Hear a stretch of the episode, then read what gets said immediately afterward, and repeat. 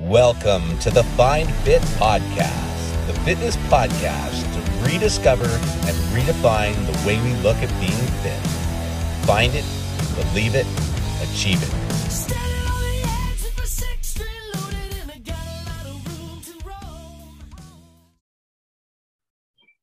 Welcome to Find Fit. Today, I am honored to have my guest and longtime, long lost friend, Justin Dasilva, on the show today. Uh, Justin's a professional disc golfer sponsored by Prodigy Discs. He is also the newest member of Team Canada and will be competing in the World Championships in August in Croatia. Justin, welcome to the show. I'm super excited to have our listeners learn all about disc golf and to possibly inspire others to join the game or to get out and give it a try. I know I've I've tried it quite a few times. I'm not at uh, I'm not at Justin level, but uh, it's a great game to get out, get get moving, and a great little addition to some fitness. So I'd love to dive deep into that today with you. Uh, but first and foremost, I'd love for you to tell the listeners about your story, your background, what got you into the sport of disc golf. I know you have an extensive sports background. And uh, I'd, yeah, I'd love for you to, to let the listeners know just who Justin Dasilva is, Mr. Disc Golfer. Hey, Ramsey, thanks for uh, having me on here. Happy to be here. Uh, I guess what about me? I started playing disc golf when uh, I was actually seven years old. I uh, I started playing lacrosse at a young age, and uh, up at Mundy Park in Coquitlam, across the street from where I grew up, there's a lacrosse box where I practice at and right next to it is a disc golf course. It's like one of the oldest in the country at Mundy Park in Coquitlam. And uh, me just being a little seven-year-old, you know, nosy kid, saw these guys playing over at the disc golf course, and I just walked over to one guy one day, and I just said to him, "What are you doing? Like, what is this? Like, like this basket that I'm looking at, this thing with chains, might be a barbecue, might be a garbage can, I don't know." Um, and he explained to me what disc golf is, and he uh, he actually gave me my first disc. And uh, you know, it was my birthday like three weeks later, and he said to me, "He's like, we do this thing on Sunday every Sunday. It's random flip, uh, doubles. So we all get in a circle at 12 o'clock, and everyone flips their disc, heads or tails, until you uh, get a partner, basically." And then once you have that partner, you go and you play around, and the team with the best score at the end of the day wins some money. And it happened to be my eighth birthday. And I played with the guy who introduced me, who I asked the question to, who also happens to be one of the best players in Canadian history, most winningest, I think. And uh, we won. And that was kind of my introduction to disc golf was meeting this guy who was just amazing at the time. And, you know, uh, winning on my eighth birthday was like so cool to me. Like I got to play with this legend and I won on my birthday. And It was 25 bucks. I was stoked. so that's kind of how I got into disc golf. And, uh, and I played since then on and off. Most I was very concentrated on lacrosse and hockey growing up, but now that that dream's over for me, uh, back on the disc golf. well, I so I had two questions to follow up with. Um, well, one, who is this uh, Canadian legend in the disc golf world? His name is uh, Dave Ross. Uh, he started playing disc golf, I think he told me in 89 or 90, 91 or something like that. Um, he was also a Coquitlam kid, grew up just down the hill. So when they put the course in, you know, he was always ripping around Mundy Park and saw it and kind of got into it. He was a high level baseball player and uh, he fell in love with it, same way that most people do. It becomes like an addiction. And uh, he kept coming out and became really, really good. And he still is today. He's actually also a member of uh, Team Canada. This will be his fourth time on the team. Oh, very cool. It's going to come full circle for you then to be able to mm-hmm. to play alongside him. So it's neat for any of the listeners who wants to to Google him as well to to check that out. I, I think it's just so neat because it's such a, a growing sport. I find, and I know you actually introduced it to me to begin with too. Um, remember back in our Tough Mudder days, we were training for boot camps and and you brought me out to that field and I had no idea about it. And it doesn't take much for you to throw one disc and be you know right into it. So you're, yeah, the second follow up question I had for you too is to share a little bit about because um, you'd said you know the the potential dream is over, which I don't really think it is. You, you just came off a big provincial win here in uh, in field lacrosse. I saw the other day too, but uh, I know you know back in the day you'd had a, a few injuries um, that kind of hit you, and I guess to, to to fast forward it, I guess it was a blessing in disguise as to how successful you are now in the the disc uh, golf world. But would you like to shed some light on on some of that? Yeah, at, uh, at 18, I was was really into lacrosse. I was playing junior A, um, you know, Team BC, the highest levels you could play locally. Um, you know, I had some scholarship offers to go down to the United States and play some Division One lacrosse, and uh, you know, it was talked about getting potentially drafted in the NLL. Um, and then when I was 18 years old and I just come back from Team Canada lacrosse tryouts, U19, and uh, I was diagnosed with ankylosing spondylitis, which is rheumatoid arthritis in the spine, and uh, took a lot out of me physically, mentally, emotionally.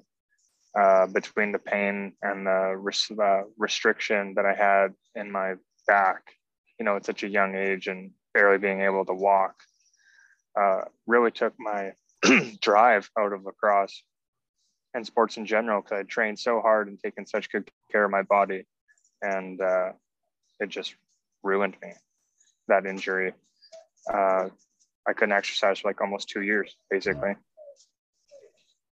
Yeah, and I I couldn't have even told you know tell when we were training for our boot camp at the, the time, and I remember you sharing that story with me, which is was just amazing, you know, to see you know how much you you prevailed over that injury. What what kinds of things did you do to kind of recover or what got you back on track to you know pursue even this dream within uh, disc golf and continuing to play lacrosse? Because i know you you still do that um, a little bit more recreationally but um, what kind of you know after those two years what made you kind of you know pick it back up again? Is there any recovery things that you did to kind of help cope with that? I know at a young age that's got to be pretty tough to to kind of deal with as well at, at, the time it was really new to me um, and, and, so i was i never had any back injuries like that. Um, i did a lot of um, physiotherapy um, acupuncture uh, decompression laser therapy. I was trying all of the natural ways to try and you know get the inflammation to go down. Um, but after all that i ended up going on these really crazy medications that my doctor put me on as an injection. Hmm.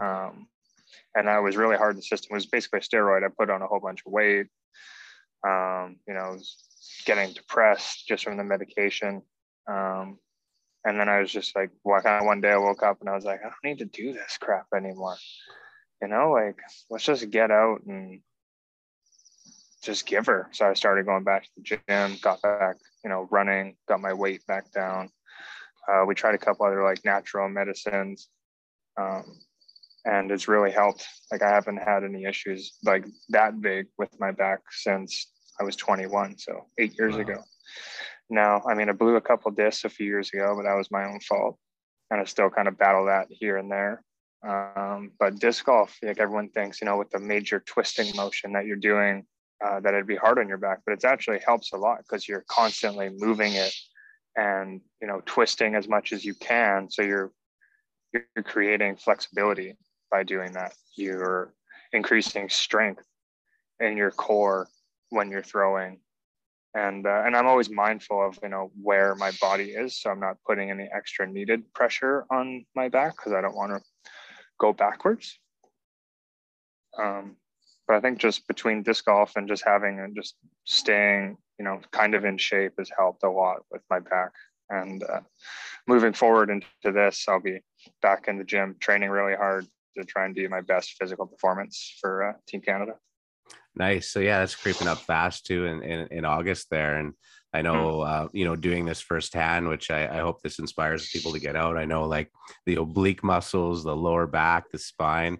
You know, it it's it's interesting. Like you said, you know, it affected your spine. So I put the, the two and two together as the discs. So it, it must be really healthy for the the spinal discs to be, you know, throwing them. And I know you can sure throw uh, throw those discs, which we'll we'll talk about your your your records here or personal records more than anything in, in a little bit. But um, what kinds of things are you going to be? So yeah, actually, why don't we jump ahead and just tell everybody a little bit about those world championships because I'd love to kind of hear what your your training is going to be like for that uh, as well because I know that's coming up in August. So um yeah i guess one what what is the world championships? Um maybe you can even shed some light on the, the pro circuit a bit. And uh yeah we'll go from there. Uh, the world championships i'm competing in will be team worlds. So there's two world championships. Um there's singles which is done through like the pro tour. Um, and then there's team worlds which is done every two years um, basically, uh, in Canada, it works. The top 20 players in the country get an invitation, and then from there, those players either apply or don't, depending on you know time and finances and stuff. Being able to travel because it's not funded by the government. None of this is paid for. We have to pay for it all ourselves. Hmm. Um, and then from there, the team captains make selections. Um, in singles, just like in golf, you'd play 18 holes. Um, this tournament uh, in the world championship for singles is all stroke play. So same as golf, you get birdies, pars, bogeys, um, and you know the person with the lowest score at the end of the, the tournament wins the tournament. The team worlds is all is a mix of doubles and singles match play. So it doesn't matter if my team, me and my partner get a three and the other team gets a nine, we still only go up by one. Hmm. Right? It'd be Canada one up. And then if the next hole we get a nine and the other team gets a three, then we would be all square. And it kind of just goes like that. Um, in this match play format, we only play nine holes. So if you don't come out swinging, um, you're going to fall behind real quick. And, you know, when you're playing teams, some of these teams from around the world that are very, very good, if you fall behind early, you're not going to catch up. So I think for me, the important, like the things that I'm really going to be pushing for is to make sure that like I'm really warmed up before I go and play. You know, make sure I get a couple hours in throwing, putting, uh, just getting that muscle memory down and making sure that my body is not gonna, you know, make sure my back's nice and stretched out, so I'm not shorting my shots or not following through all the way because I'm tight. Um, training going forward is going to be just flexibility and core strength because all your all your power in disc golf comes from your core and your legs. You don't have to have a big body. You just need to be flexible and you need to know it's a timing thing, just like swinging a baseball bat, hitting a tennis ball, taking a slap shot, throwing a football. You're always engaging your core and turning those hips before. So yeah, like we were talking about with the scoring. So if you win your um, your nine hole match, you win one up or two up or three up, however many holes that you go up over your nine holes, your team will only get one point. Um, if you tie, you each team gets a half point, and if you lose, you get zero. This year, there's I think 28 teams or 29 teams competing. Hmm. This Worlds Team Worlds started in 2013, I believe, or 2015, and the first time it was hosted was actually in Vancouver, and they hosted it at Queen Elizabeth Park and Grouse Mountain. And at that time, there was only eight teams. The next time, I believe the US won. The next year was 2017, and it was in England, and there was 14 teams, and Canada won um, on the last hole of their last match in the finals. Hmm. Um, in 2019, it was in Estonia, and Finland won, and they didn't lose one match the entire tournament. Wow! And this this is Croatia, and I believe there's 30 28 teams, I think, 29 teams, something like that. So it's grown quite a bit. There's teams from, there's a couple teams from Africa coming up this year, Brazil, lots of European teams, um, Japan, China, Sweden. Like it's really big in the Nordic countries. Sweden, Finland, and Norway have a combined like 2,900 courses or something. Wow, very cool. It's neat how international it's it's spread across. It'd be neat to see some of those courses. I know BC has some some really nice courses. I, I couldn't imagine, you know, going to these other places. I know you had just mentioned you just got back from uh, the states as well. I think you were in Portland. Was that correct? Mm-hmm. Yep, just outside of Portland in North Plains, so about forty minutes uh, west of Portland. Okay, and what are the courses like out there? Comparable, like to out here? Are they different? Are they similar? Very similar. Uh, West Coast courses are kind of all you know the same. They play big, big cedar forests. You know, have lots of tall trees everywhere. Um, the course that I went and played at um, was considered the one of the hardest courses in the country of the United States. Um, just really tight fairways through lots of trees, and if you hit an early tree and you go behind, you know, you're basically taking a bogey or worse if you don't get 150, 200 feet off the tree off the tee pad. Um, and we played a few other courses down there that were you know top courses in the state and they're just beautiful. They're all very well manicured. Um, it seems like down in the us they really take care of their disc golf courses. In canada you know disc golf is it's mostly done in our public parks so the cities are taking care of them down in the states they're more um, a lot of private courses a lot of like pay to play courses where um, they're just better managed and better maintained, making for a more enjoyable disc golf experience. Uh, when I went down to Vegas and played, we they're very open, like desert golf. You know, just really long holes through the desert and landing zones, lots of artificial out of bounds, just to make it more difficult. Um, going over to the East Coast is really tight trees, you know, like aspen aspen forests and all cut out fairways, lots of water. It really depends where you are and whatever the natural landscape is. You can kind of just plunk a disc golf course in there. It doesn't you don't have to have you know like a golf course. You don't have to have 70 acres of land to build a disc golf course. You can build a really nice course on 20 acres. Very One of the nicest courses in the world is in Aldergrove, British Columbia, and it's built on 37 acres of an old landfill, and I believe it's 13th ranked in the world. Wow. That's that's right in the backyard. We got to mm-hmm. uh, got to go hit that up and get all your tips from you yeah. for sure. So, so I, I, guess it's as close to golf. Um, I guess in regards to the, the scoring side of it, and I guess for like the listeners that have never done it as well, and I know I guess speaking just on behalf of like where we live, um, for the most part, it's free, right? For those courses out here, is it free mm-hmm. internationally or is it um, uh, you know, are they kind of all kind of maintain the same way? Uh, it depends on depends on where you are. Most most courses are free to play. You just walk in because most courses uh, around the world so far that I've experienced have all been in public parks. And the condition of the course comes down to how much money the uh, the hosting municipality wants to put into the course, or how much they love their park. You know, if the municipality really loves their park and they really like disc golf, then the course is going to be maintained. If the city just put one in to appease people, probably not going to be as nice, but it'll still be the same price.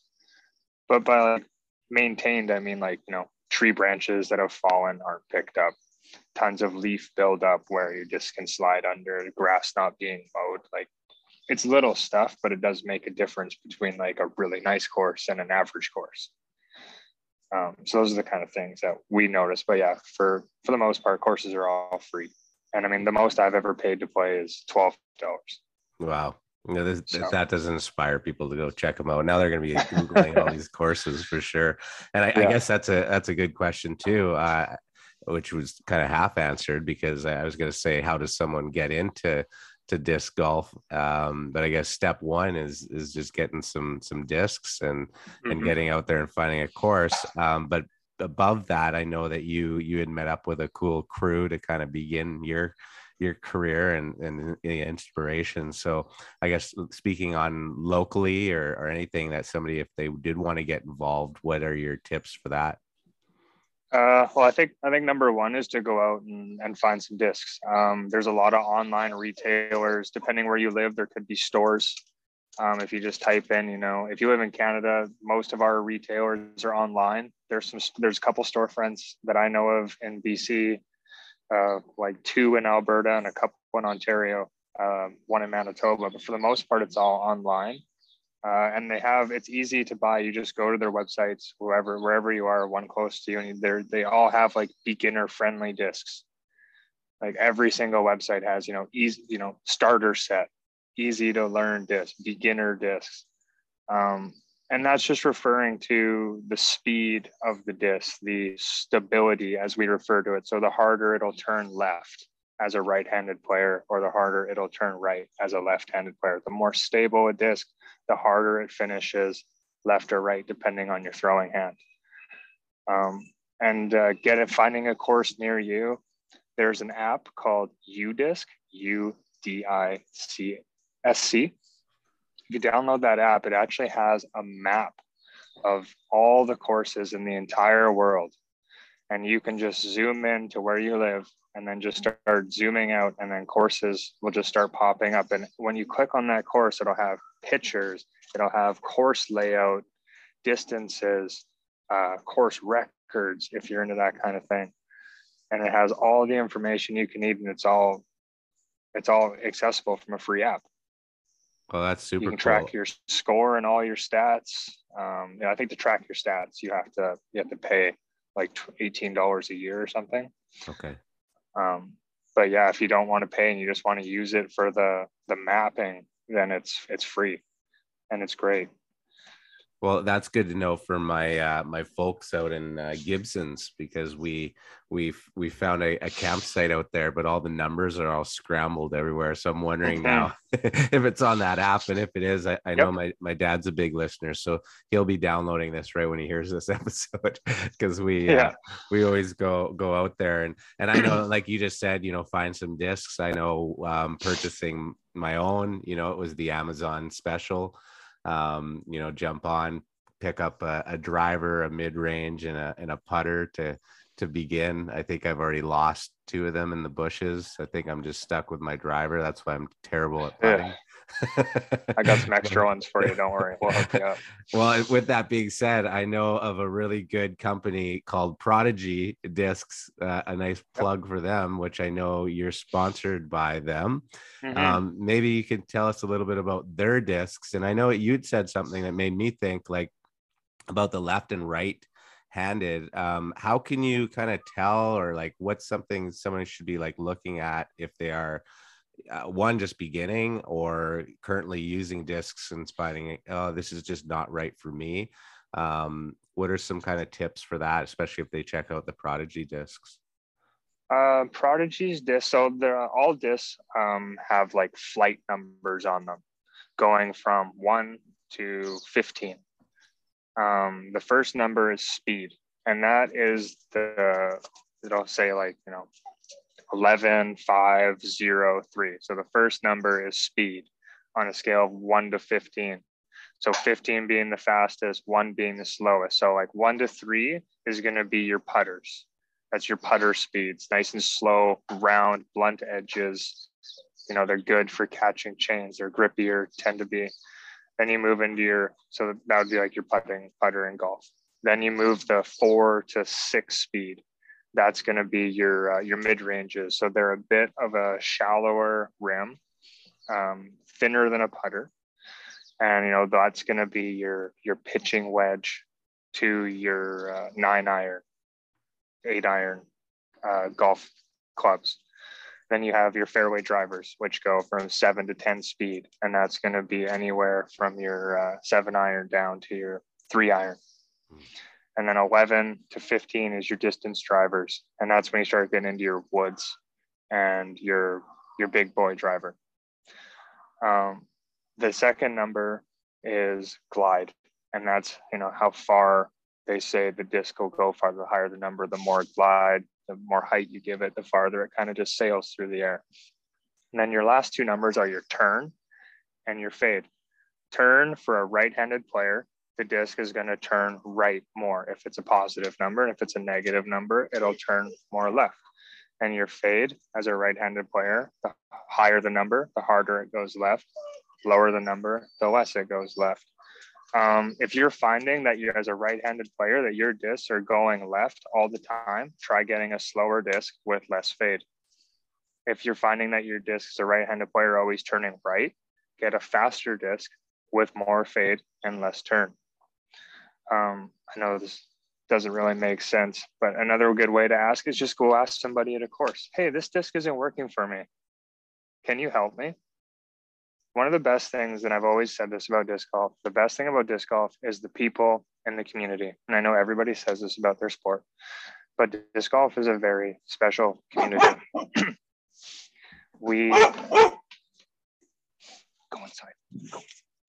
This is the this is Justin's training. He's chucking the the, the used discs for the pop out backyard. yeah, we uh, the best part about disc golf is the community, and that stems from me being a seven year old walking up to some random adult in the forest and him spending the time to explain to me what the sport was, help me get into it, invite me by giving me a disc, invited me to their event, which was all adults, which they do every Sunday, which they didn't have to. And all the way to my Oregon trip last week or two weeks ago, sorry, I walked into this course. I, me and my two friends pulled up we get to the course, we're just at our car, trying to figure out using UDisc where to go to our hole one. And these five guys come up to us like, hey, we know you guys license plate. You're not from around here, eh? We're like, no, we're from Canada, blah, blah, blah. Started talking. They're like, hey, why don't you join us for a doubles round? We're just going to play doubles right now. You guys want to come? Walk through the course, blah, blah, blah. Sure. Played a whole round with these guys we'd never met before, had a great time. Then they took the time. They're like, oh, you guys have to come to this Mexican food truck it's the best in town. You have to go. And they took their time, took time out of their day to take us to this food truck 40 minutes away. And we spent the night with them, hanging out, having some drinks, eating some great Mexican food. To we didn't know them for a second. And you can walk onto any disc golf course and walk up. Most groups will take you in and be like, Yeah, we'll take you around the course. We'll help you. Like everybody, that's what everybody wants to do. And it's one of my favorite parts about the game such a such a cool community i think we we all can be inspired to to need more of that especially in this world right now right mm. one one getting out in nature two you know it's basically free and uh three get to meet new people right and be out mm-hmm. in the mm-hmm. fresh air so uh, you know, there's not many excuses there, especially if someone's just kind of in a rut. I, I, I find like, especially with this podcast, my whole, you know, whole piece of this is to inspire people to kind of think about fitness in a different way, right? Like, you know, this is a prime example. Uh, what is fitness? Movement, right? Exercise. Not only that, working in, uh, it, it is a matter of just talking to people, you know, uplifting uh, you know those feelings and then of course being able to actually you know play a game and if uh if you know for extra bonus or fun you bring some drinks with you depending where you are and mm-hmm. and enjoy it. So and, and it doesn't you know break the bank account. I know golf is a very expensive sport um where like you said with disc golf i i i'm going to be definitely paying more attention to those those numbers on those those discs as well. Uh, i was going to ask you before i uh, forget in regards to the weight of the disc does that play into um, you know your drivers or your putters? Are they heavier? Are they lighter? I know mm-hmm. you, you, mentioned the numbers. Yeah so again like um, putters so the professional disc golf association the pdga has limits on weight um, both how low it can be and how high it can be for certain types of discs so your putters and your drivers can go anywhere from 150 grams to 175 grams. Mid ranges can go from 150 grams to 180 grams. Um, for myself, because of my arm speed and uh, strength, I go with maximum weight for putters and mid ranges, so 175 grams and 180 grams. Drivers, I go about 172, 171. I like a little, don't like the max weight. I find I get a bit more distance going with the lighter disc. Um, but we're talking like 20 feet, 30 feet. But in a tournament, that could be the difference between a birdie and an eagle and a par. So hmm. um, it all depends what you're comfortable with. Um, I know a lot of like newer players tend to throw like 168 for for men seems to be good, and like a 155 to 163 seems to be good for women. Um, but again, depends on your body type, depends how how hard you throw, how strong you are. Um, and then again, like the more stable a disc, if it's heavier, the harder those reactions are going to be. And if it's lighter, because your, your arm will kind of overtake what the disc wants to do if it's lighter, uh, will help a bit. So yeah, you could fluctuate your weights a bit, and that might change how your discs are throwing. In regards to the the way that you stand, and as well as uh, throwing, I guess throwing is a big piece because I think everyone thinks of, you know, disc or AK frisbee. Um, right and they throw a frisbee similar to like how you know uh we would as a kid or right or kids mm-hmm. do you do kind of uh, and i know this is all by audio but uh do you do like a forehand throw or do you throw it kind of like a, a disc um similar to as we did in the schoolyard um mm-hmm. ultimately or do you do both uh, in regards to what shot you're taking i know i actually uh, straight up because i'm going to be selfish here i'm a terrible putter so any advice that I can get in regards to putting, and I think that's probably anybody that lifts weights too, right? And, the same thing in golf. Is why I'm a terrible golfer. I I take the driver, I try to kill it, it doesn't go anywhere. You know, the same thing I find with the discs, right? I did really try to chuck the thing, and I get lucky every once in a while. But um, yeah, in regards to throwing it, what's some advice or tips for for some some beginners as well? Um, well, yeah, I guess for if you're throwing forehand, throwing a disc like a frisbee is actually a good thing um, to start because you won't uh, just overturn it into the ground. Like we were talking about before, just really engaging your core and driving through your legs. So I do like a four step run up hmm. um, that really like I start by facing my target. Um, and then it's left foot forward, and then when you bring your right foot in front, you want to basically turn your right foot 90 degrees so that your heel and your toe are lining up. And then you want to go into like a little crossover. So your feet are parallel to the side of the tee pad. And then your final step for a right handed thrower, uh, stepping with my right foot, I plant that foot, drive my hip through, and then my upper body follows that. And then you want to end with your chest facing um, facing down down fairway. Um, forehand similar, except the other way. You really want to open up your chest to where you're throwing, get keep that arm nice and flat, and uh, really drive through your legs, hips, legs, hips, upper body, arm last. Arm comes through at the very end. Arm's just a vessel. Your uh, lower body and your core and your hips are what drive the disc forward. Hmm. So, and you kind of add you add four four steps as well, kind of to that forehand, or is it less steps because of your the, chest opening up, or the, the forehand? I just do like a little skip. Um, there's so many different ways to throw, uh, just like golf, like swinging a golf club and throwing a disc. You go watch 100 disc golfers, and you'll see 90 different throwing styles. Hmm. Um, it really comes down to what's comfortable. The way that I'm talking about is just like a basic beginner run up. Um, that like when you get more experience becomes second nature, and that's when you start really build your power up. Um, for forehand, a lot of people just do like yeah one one step and they throw, uh, but it's whatever's comfortable. Okay, and then in regards to your hand placement as well in the disc, is, does that change? I know I'm always kind of confused where I kind of put my thumb, you know, over the brim, or or again, mm-hmm. is it very just you know what's comfortable what's comfortable. Um, there's different grips uh, for forehand and backhand. Uh, some people do four fingers under the rim on their backhand, which is considered a power grip, um, or three fingers, or some people fan their fingers out depending how big the rim is in your hand. Uh, for forehand, a lot of people do like two fingers stacked on the inside of the rim. Um, or some people do a fan grip where they split their fingers. So their index finger will be on the inside of the rim and their middle finger will be, or sorry, index finger on the center of the disc and in, middle finger on the inside rim. So when you throw, you really get that snap off the middle finger. Um, but that, yeah, again, it's whatever's comfortable. I always tell people if you want to learn backhand, shake somebody's hand, don't let go of your grip, put the disc into the center of your your thumb joint there and then close your hand, wrap your fingers in, and that's where your hand should be. Hmm. It's kind of the easy way to kind of figure out your grip to start. Very cool. That's the uh, the disc golfer handshake then. That's what exactly next time I hit up the course. and I guess ultimately, like you probably you head into kind of for training wise, I, I guess the best way to to find your grip or to find your form um, you know, just ultimately kind of going out in the fields and, and chucking them? Do you kind of find your distance that way? Mm-hmm. I know, mm-hmm. I know just like golf, like, you know, you, you, you hit the club and you realize, you know, your pitch and wedge can, can maybe go hundred yards or, you know, and so you try to figure out that is that kind of the same method in regards to disc golf?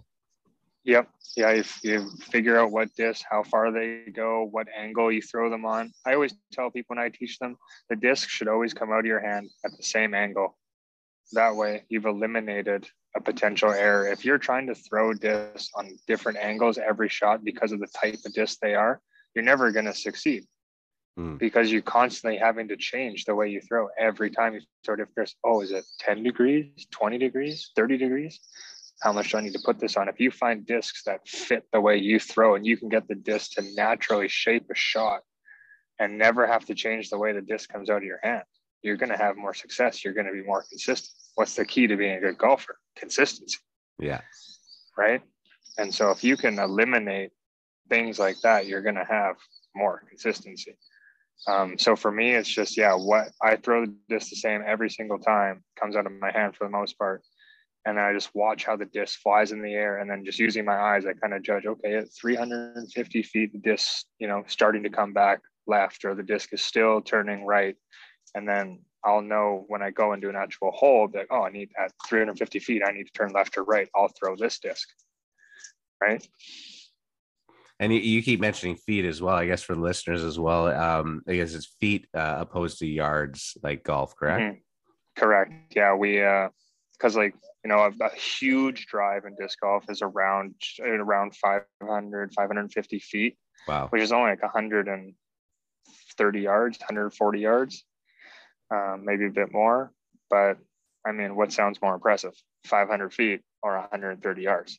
Uh, yeah, no, you're, you're you so I I asked you this earlier. So what what yeah. is if you want to share it or not? Um, what is your your longest drive, shall we say? The longest one I ever recorded myself was 582 feet. Wow. And that was at Westwood Plateau Golf Course in Coquitlam uh, about a month ago. Okay. Downhill on a mountain. So, I mean, I had a bit of elevation to help me out.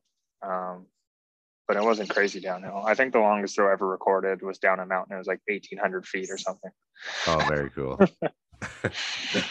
just ripping it downhill. That's why I like golfing in the winter because it will just um I hit it like 100 yards, but then it rolls for an extra 100 to 150. Yeah. It's perfect. Ice cold. Uh, I guess that's the same with the roll on the disc. Uh, depending on what kind of terrain, you can get a nice little roll down the hill. Sometimes. It's another type of shot that people do is like there is like we talked about the forehand and the backhand, but you can also go over your head. Um, and throw the disc kind of on an angle over top of your head like you would throw a baseball and the, the disc will do you know some stuff in the air and fly and it'll also um, you can roll them. The professionals are doing like 800 foot rollers. Oh wow. Um, down the middle of like these when they play on big golf courses is what they do. They're like oh i can't you know can't throw 900 feet in the air so let's try and roll it. Yeah and so they put them on a certain amount of edge and throw a disc with a certain amount of stability. And depending on which way the wind's blowing, they can go. So I guess in regards to the throwing, is there, well, I guess, is there any rules? mm-hmm. Yeah. So kind of like golf, um, you can't shoot from in front of your lie. And same thing with the tee pad. You can't, you know, step off the tee pad. You can't hit a golf ball off a tee pad. So a standard disc golf tee pad is six feet wide by 14 feet long, or 12 feet long. Sorry.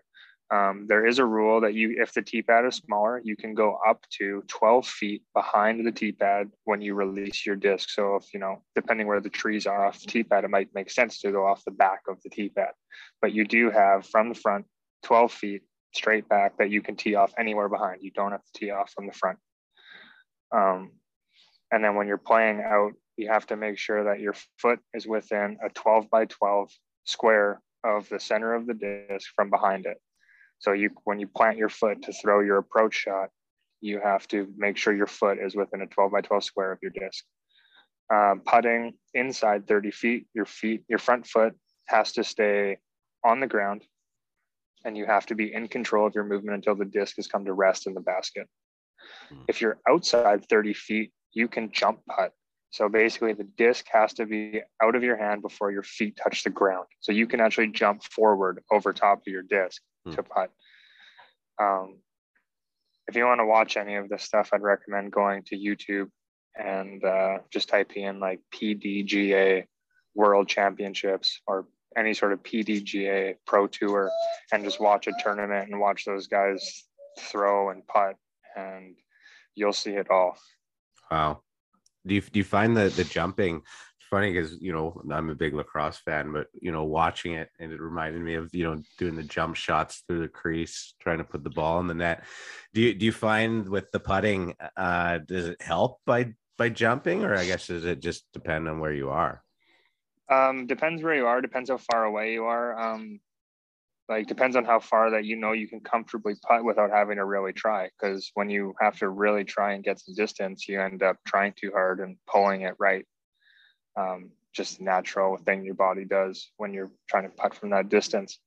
Um, the jumping does help, especially if you're an athlete where you know you came from a sport that requires like you're always moving while you know moving a ball, throwing like rugby, football, lacrosse, whatever. You're in motion, so your body knows how to you know control things and put it in a precise location because it's what you've done you know in your other sports. So for me, I find whenever I'm outside 35 you know 30 35 feet i i'll take that jump putt all day long because i know that i'm very in control of myself from that in that moving uh, state this is when I need to um, make sure my dad doesn't listen to this because we play a lot of matches against each other, and uh, now he's going to know I'm jumping. so there's there is a cool course in uh, in Gibsons. Uh, I know of it uh, based on just about a half a block away from their local brewery, the uh, Persephone's Brewing up there. So it uh, it's a nice little little forest course if anybody's out there, and check that out. I know there is a back nine on that one as well that has uh, propane tanks into the the trees, which I believe is a training course. So uh, are are all the the official, I guess, with with your association? Um, are they all the the baskets, the chain baskets? Then when when you go live in a competition?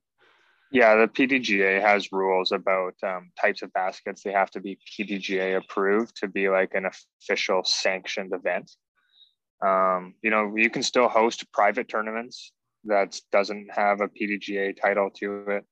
That you can, you know, do whatever if you want to just have metal posts hanging from trees all around your property with, you know, these little dirt pee pads. Sure, PDGA doesn't care because they're not insuring you. They're not yeah. paying you. You're not getting a, ra- a player rating or a handicap right, from them. Uh, it's just a private event on someone's property.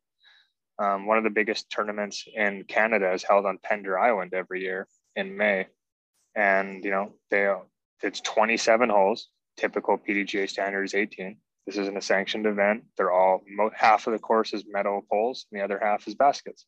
Hmm. And no tee times. You just play whatever you want. But 400 people show up to this tournament for a non-sanctioned event every year. So cool. That's so cool. and and do you do you go to those events too? Every year? I do, yeah. Yeah, nice. I go to that one especially. This year, quite sad. I have to miss a big tournament in Kamloops to go to that one. Um, but I've been going to that Pender tournament for so long, and so I just can't miss it. Especially after COVID for the last couple years, uh, we have been able to go. Yeah, and true. so it'd be really nice to uh, to travel and go over there and you know see some friends that I've had for 20 years. So looking forward to it. Yeah, for sure. So, do you play? I guess going back to the competition, like, do you usually play doubles or is it singles and doubles, just depending on the the game or the tournament? I usually play singles. Uh, most tournaments are singles uh, around here uh, for stroke play. Um, we have a big like in BC. We have a big tournament, a team tournament every year, which is match play, um, which takes place in August. Uh, but for the most part, unless it's a special event, it's all just singles tournaments. I do have a doubles partner that we do travel and go and play tournaments together. Um, but yeah, for the most part, it's all singles around here. The team stuff, uh, just like golf, is a rarity. It's an individual sport for the most part. Mm-hmm. So with doubles, because we all know what singles is, you know, you just play and you versus you, and uh, try to beat the next person on the stroke play. But in regards to doubles, I know you had told me a little bit about it, and I found it pretty interesting because you play a little bit of a strategy, I guess. Mm-hmm. Um, and I guess uh, maybe the doubles is is similar to golf, where you know we have the best ball in golf uh, in regards to the uh, the disc golf. I thought it was interesting when you told me about the strategy you'd play. Maybe you can let kind of the listeners know about that and and mm-hmm. specifically, I guess, the World Championship play because you will be playing a, a doubles match with that. Um, because it actually inspired me. Because after that, I was like, I want to try this uh, th- this technique because you're trying to figure out, you know, where to put that that shot. Yeah. So there's there's two types of doubles that we play in disc golf, and that's best shot. So just like golf, both people throw off the tee pad. You know, you pick whoever shot's better, whoever one you like more, and then both you shoot from that one, and then pick your best shot, and then you know first whenever it goes in, the hole's over.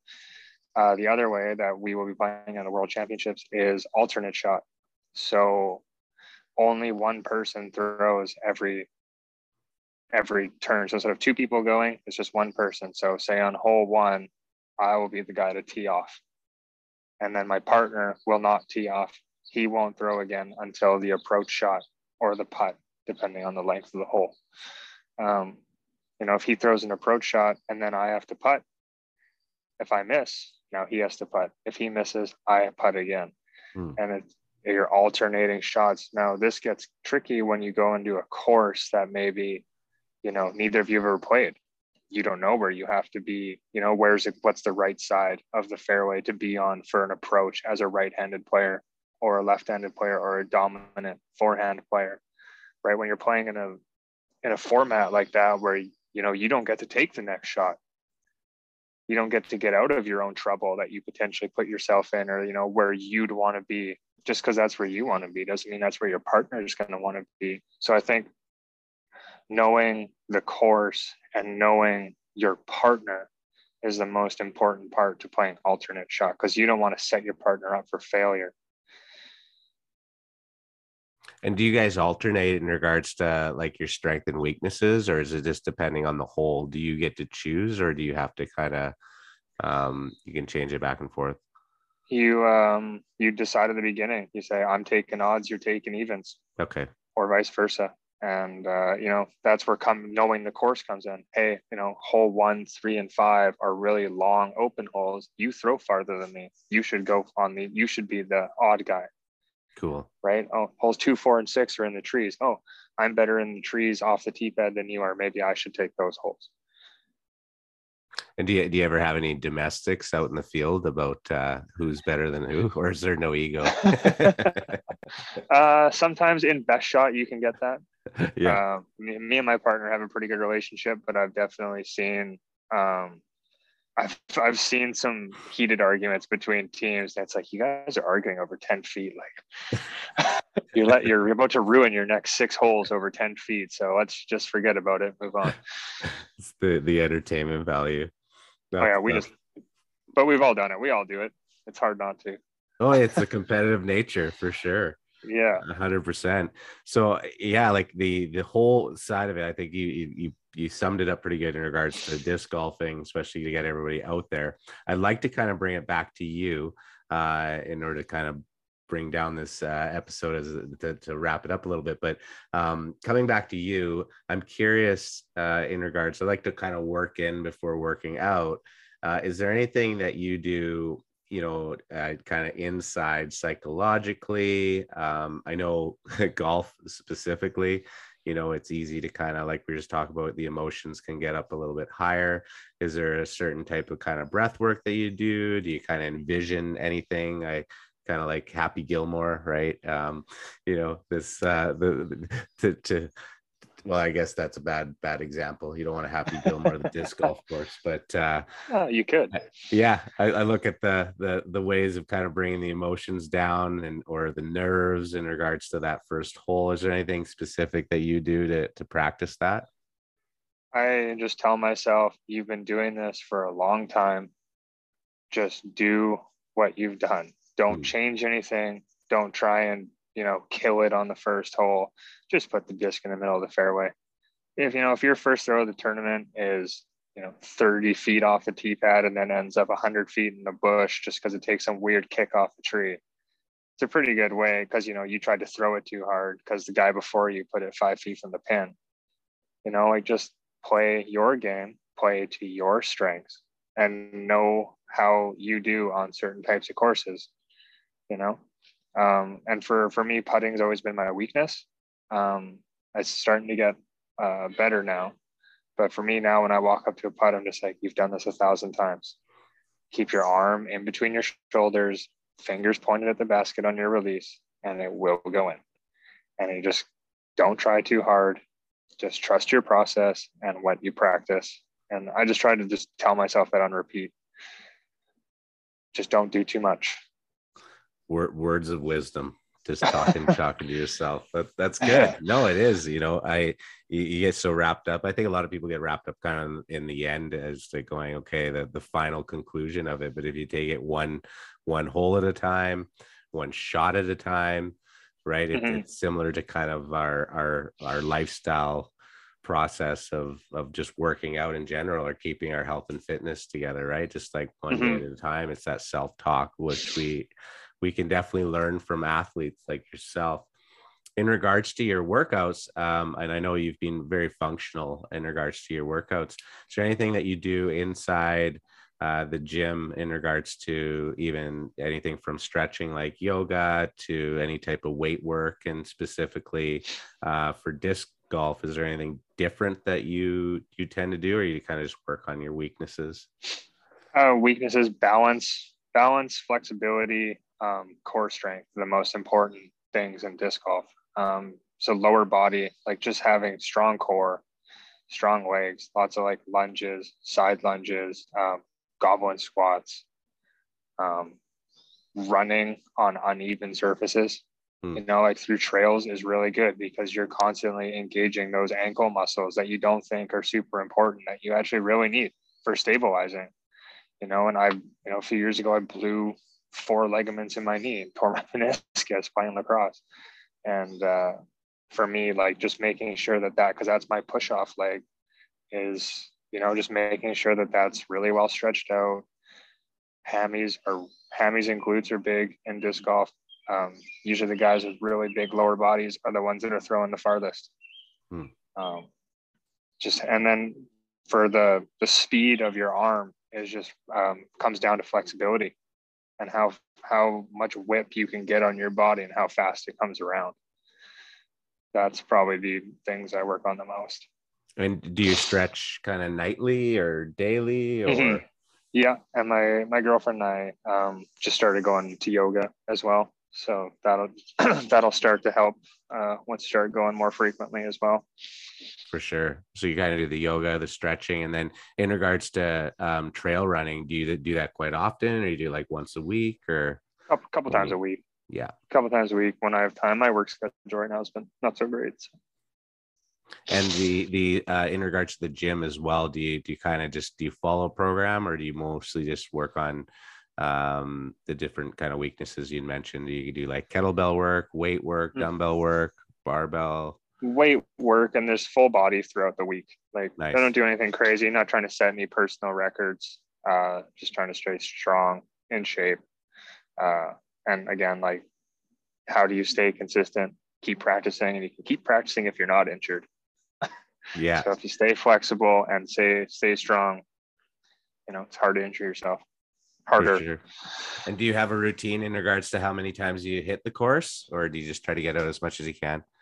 Whenever I can. Like I said, again with with my work, work schedule lately, yeah. it's been really tough. But uh, when when the weather's nice and uh, not at work, that's definitely the place I want to be for sure. And when I go and practice, I just pick a type of shot that I want to practice, and I'll just throw that at the course all day long with like one disc and just repetition, repetition, repetition. And in regards to nutrition, do you do anything uh, separate to that, or I always think of like the pregame meals or or anything like that at the the the pregame pasta meal or oh no. No no no. No. Just what no, feels good. Just what yeah whatever good. it's like what are you craving today? Yeah let's try that. Yeah yeah. That's awesome. Well and it, it's it's neat because again like i think in in the whole episode that you've been talking about you you basically put the fun in Chinol, right so functional yeah. i always look at functional fitness because uh you know just by doing a game of disc golf and i challenge anybody out there to go and do it it it really encompasses the whole body i i find different muscles you know even the next day you know you feel your legs just like you said from just going in uneven trails you feel it differently it doesn't even have to be a longer long course right mm-hmm. uh, i feel it in the obliques you know um in the lats you know and i'm, I'm sure in areas and of the body that i probably shouldn't but that's more for form than anything which i'll uh, i'll have to yeah. re- re-listen to this episode so it uh, it's it's neat to add. I, I, find we need more fun, and uh, in regards to working out and fitness, it shouldn't be a chore. And I I hope today you know somebody listened and, and was inspired or maybe never even heard about it like like myself i, I think it's a very underrated sport i do have some uh, instruction or some not instructional but slow motion videos of myself throwing um, and you know you can find it on youtube as well but if you're interested in myself um, it is available on my social media, and um, Prodigy Disc also has some tutorials, I believe, on their website. So you can, if you're in Canada, positivespin.ca, or in the States, prodigydisc.com. Very cool. And in regards to your social media, where can people find you, Justin? Uh, my Instagram is Justin19 Da Silva, D A S I L V A and your YouTube, did you say, or that is that specifically on the the Prodigy disc one? I don't have a YouTube channel myself, but uh, my recommendation would be um, either Joe Mez Pro or um, the PDGA uh, YouTube channel.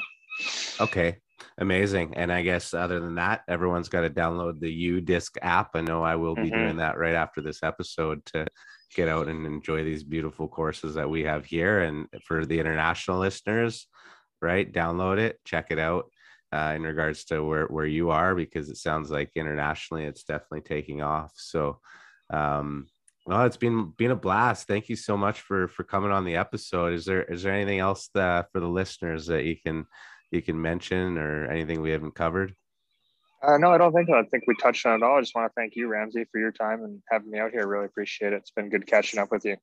You too, brother. And uh, next time we're we're gonna be out on that grass and and throwing those discs. I I promise. Absolutely. So, awesome. Sounds good, man. Thanks, Justin. Really appreciate it. Thanks, buddy. You have a good one.